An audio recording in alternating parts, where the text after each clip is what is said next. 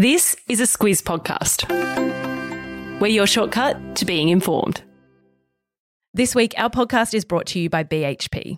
Reducing greenhouse gas emissions in the production of copper is critical. That's why BHP has committed to solar, wind, and battery agreements to help power their copper mine at Olympic Dam in South Australia. It's happening now at BHP. Visit bhp.com slash critical to find out more.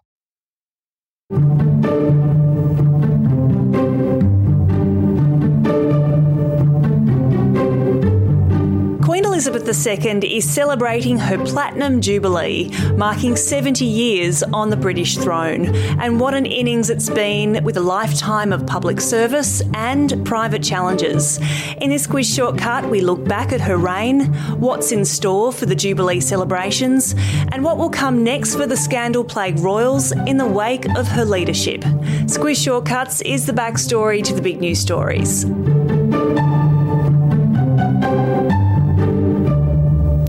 Eliza Harvey. And I'm Claire Kimball. Let's start at the beginning, Claire. Elizabeth Alexandra Mary, now known as Queen Elizabeth II, was born on April the 21st, 1926, the first child of Prince Albert, the Duke of York, and his wife, Lady Elizabeth Bowes Lyon. Elizabeth was their first child, and four years later, her sister, Princess Margaret, was born in August 1930. Albert and the Elizabeths and Margaret were set for a life away from the spotlight because Albert wasn't going to be king and Elizabeth wasn't being groomed to be queen. But Albert did become king when his brother Edward was monarch for less than a year before abdicating the throne and moving to France with his wife Wallis Simpson. She'd been married before, and the rules at the time were that she couldn't be queen and it was quite a thing. Uh, Albert had a name change when he was crowned. He became King George VI, and he shepherded the country through some really tumultuous times.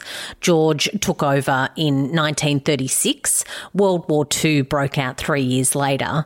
He was terribly stoic through that period. He remained in Buckingham Palace throughout the Blitz, which was that big German bombing campaign on London in the early years of the war.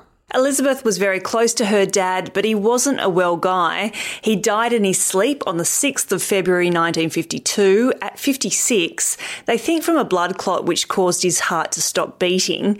It came as a huge shock to Elizabeth and her husband Prince Philip, who were on a big royal tour at the time. They'd only been married for a couple of years at this stage, and Claire, just to cover that off, Philip wasn't a straightforward choice for the future monarch. No, and we have a shortcut on his life and times. We did that to mark his death last year. But to recap, he was born in Greece. His mother was a great granddaughter of Queen Victoria, and she was born in Windsor Castle. Before Philip could marry Elizabeth, he had to get British citizenship and convert to the Church of England, and also change his German last name to Mountbatten. Elizabeth became queen on the day her father died in 1952, but she wasn't actually crowned for almost 18 months on the 2nd of June 1953. So, just a technical note this year isn't the anniversary of her coronation. The Jubilee marks 70 years since she became queen. Yep, it's a good point. And as for the coronation, it was a big deal. The setting was Westminster Abbey. Her coronation dress was a gown of white satin and it was embroidered with the emblems of the UK and the Commonwealth in gold and silver thread.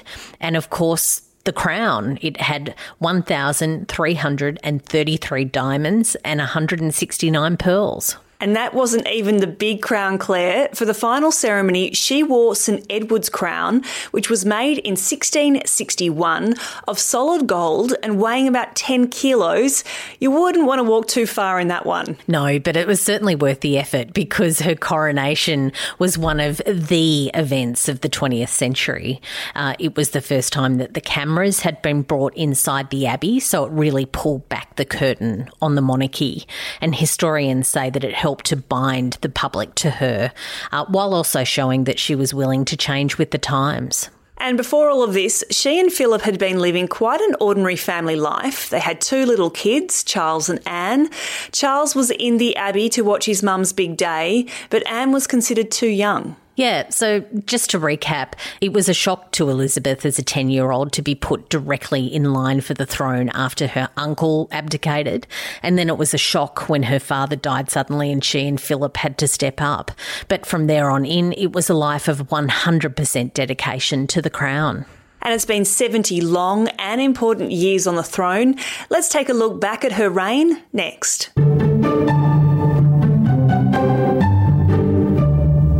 Of the chief parts of the job as monarch is keeping the vast Commonwealth together and humming along. In November 1953, so just over a year into her reign, Elizabeth began a tour of her domain and it was a big one. It went for seven months, Claire. Seven months is a really big commitment. Mm. Uh, she started out in the West Indies uh, and went through New Zealand, Australia, the Pacific, Asia, and Africa. She covered 44,000 miles, visiting 12 countries. And just on the Australian visit, Elizabeth and Philip were here for almost two months. When they arrived, they sailed into Sydney Harbour to a crowd of 1 million onlookers. Uh, and that's out of a population in that city at the time of 1.8 million. And she went on to visit Australia another 15 times. Claire, beyond the Commonwealth, the Queen has had a very active role on the world stage. Some of the more memorable moments have been with US presidents. Yeah, and for listeners who have watched The Crown, you might remember uh, President Kennedy's trip to London in the early 60s. Uh, they made a lot of Jackie Kennedy's alleged criticism of Elizabeth's old fashioned style and also the lack of chemistry between Elizabeth and Philip. Uh, Ronald Reagan, though, and his wife Nancy, they became the first pair to stay overnight at Windsor Castle. Uh, he and the Queen even went out riding. Barack Obama is also a fan. Uh, he called her one of my favourite people. And it hasn't just been meet and greets. Elizabeth has been active in trying to resolve disputes closer to home too. Yeah, the Troubles are one to call out. Uh, that was between Protestants and Catholics in Northern Ireland. It was one of the defining conflicts of her time. And when a peace agreement was signed in 1998 to end the violence, Elizabeth accepted the invitation of Irish President Mary McAleese uh, to visit Ireland. And that trip was received with a warmth that helped to thaw what was a pretty frosty relationship. She's not known for being an activist, but last year Elizabeth made one of the big addresses at the COP26 climate conference in Glasgow, urging leaders to act now, quotes, for our children and our children's children. Claire, Elizabeth has also been actively driving reform within her own institution. Yeah, she sure did. Uh, the Succession to the Crown Act came into effect in 2015. It formalises the rules around succession, so it's no longer dependent on gender. It puts an end to the old fashioned system of something called male preference primogeniture. Uh, that's where princes take precedent over their older sisters. Uh, and the reforms also allow royals to marry a Catholic and still become king or queen. As well as future proofing the crown, there's been the challenges of navigating domestic politics, which is no easy task. Elizabeth has worked with 14 different prime ministers and weathered the political storms with them. Yeah, and where do we start with that, Eliza? Mm. From all accounts, wartime Prime Minister Winston Churchill was her favourite Prime Minister. Margaret Thatcher was her least favourite. Uh, the Queen and the Prime Minister have a special relationship, regardless of their political party. Uh, she gives them a weekly audience where she has the right and a duty to express her views on government matters. And during the past 70 years, Elizabeth has had to balance her public duties with her private struggles. 1992 was a particularly tough year. She called it her annus horribilis, which is Latin for a horrible year. There were racy phone calls between Charles and Camilla. Now, that was a whole thing because Charles was still married to Diana. Uh, then to Sarah Ferguson and the toe sucking scandal. Uh, pictures of Fergie surfaced on the front pages of newspapers with a new lover just after she and Prince Andrew had separated. Uh, Elizabeth and Philip were reportedly furious about that. Uh, the problems were mounting, and it was that moment where uh, Queen Elizabeth had to to acknowledge that the royal family were in a bit of a mess. And there was a reckoning when Diana died in 1997 and the royal family were called on to grieve publicly. Those family troubles weren't confined to the 90s though. Recently, there's been a big schism between Harry and Meghan and William and Kate. Well, really, I suppose, between Harry and everyone, Claire. Yeah, it feels like that, doesn't it? Uh, the Sussexes stepped back from royal life in 2020. They moved to the United States, uh, and their explosive interview with Oprah last year uh, was never going to end well in terms of happy families. And you'll remember that Meghan uh, said an unnamed member of the royals had speculated about how dark her son Archie's skin might be. Uh, it was hugely damaging to the family, and now Harry is on the outer. And now, as the Queen looks increasingly frail, the world looks to what's on the horizon for the royals. Let's get into that next. Before we get into what might be in the news next week, a message from our podcast advertiser, BHP. This week, they're keen to share with Squizzes how the resources they mine are key to the energy transition to renewable energy.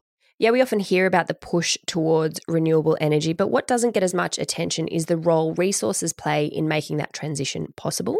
Take steel, for instance, it's a key material used in the construction of renewable energy infrastructure, as well as in bridges, transportation, hospitals, and schools. And a big part of it comes from iron ore. BHP says the importance of responsibly produced Australian iron ore is clear. And by that, they mean reducing the greenhouse gas emissions associated with iron ore production. It's why BHP has committed to a solar and battery agreement to help power their port facilities at Port Hedland. It's happening now at BHP, and if you want to learn more, visit bhp.com forward slash critical. You'll find that link in your episode notes.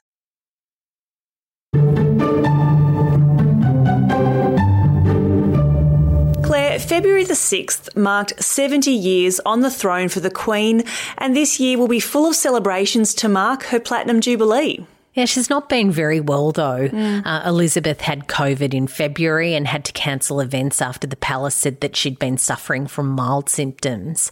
She recovered from that, but really it's been the latest challenge. Of course, her husband Philip died last year, and more recently she fell and sprained her back. Uh, and back in February, she was heard telling some naval officers at Windsor Castle, and this is the quote, as you can see, I can't move, uh, as she stood beside them and leant on her walking stick. Let's hope she gets back on track soon, though, because there's a lot to celebrate later in the year for the big platinum party, or at least that's what I'm calling it. The big celebrations kick off in June when there's a four day holiday weekend, so people can come together throughout the UK to celebrate the big milestone. The big public parade is called Trooping the Colour, Claire. Yep, there'll be soldiers in their regalia and RAF planes doing flyovers while the family watches on from Buckingham Palace's balcony. And don't forget the pudding competition, Eliza. I know you've got an interest in that one. I could never forget it. uh, Britons are being asked to make a pudding fit for the Queen, and there's a whole competition. Uh, members of the royal family are travelling around the world to mark the occasion, and there's a Commonwealth initiative to plant a tree for the Jubilee. It's called the Queen's Green canopy.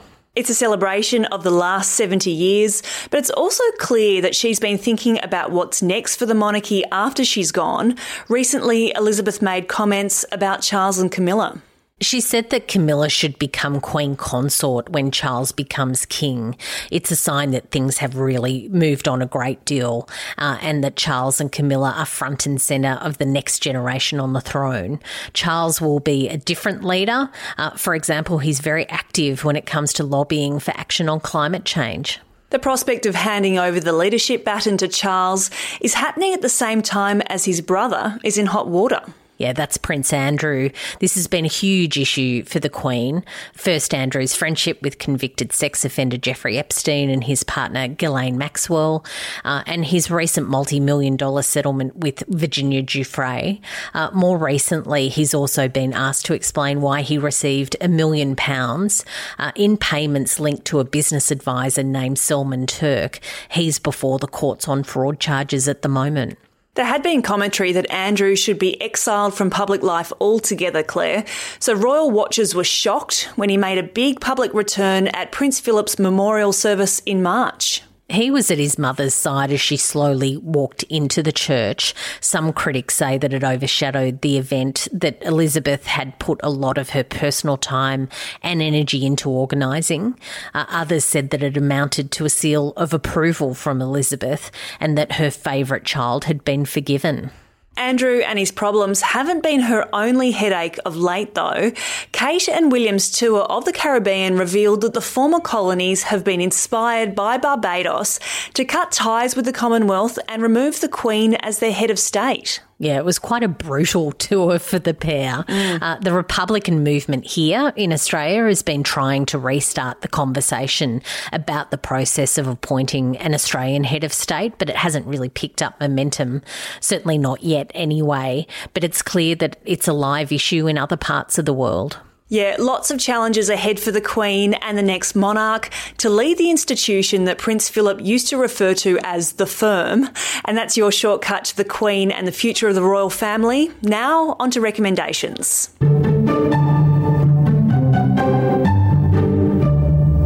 Recommendation, Claire, is the infamous Emily Maitlis interview with Prince Andrew.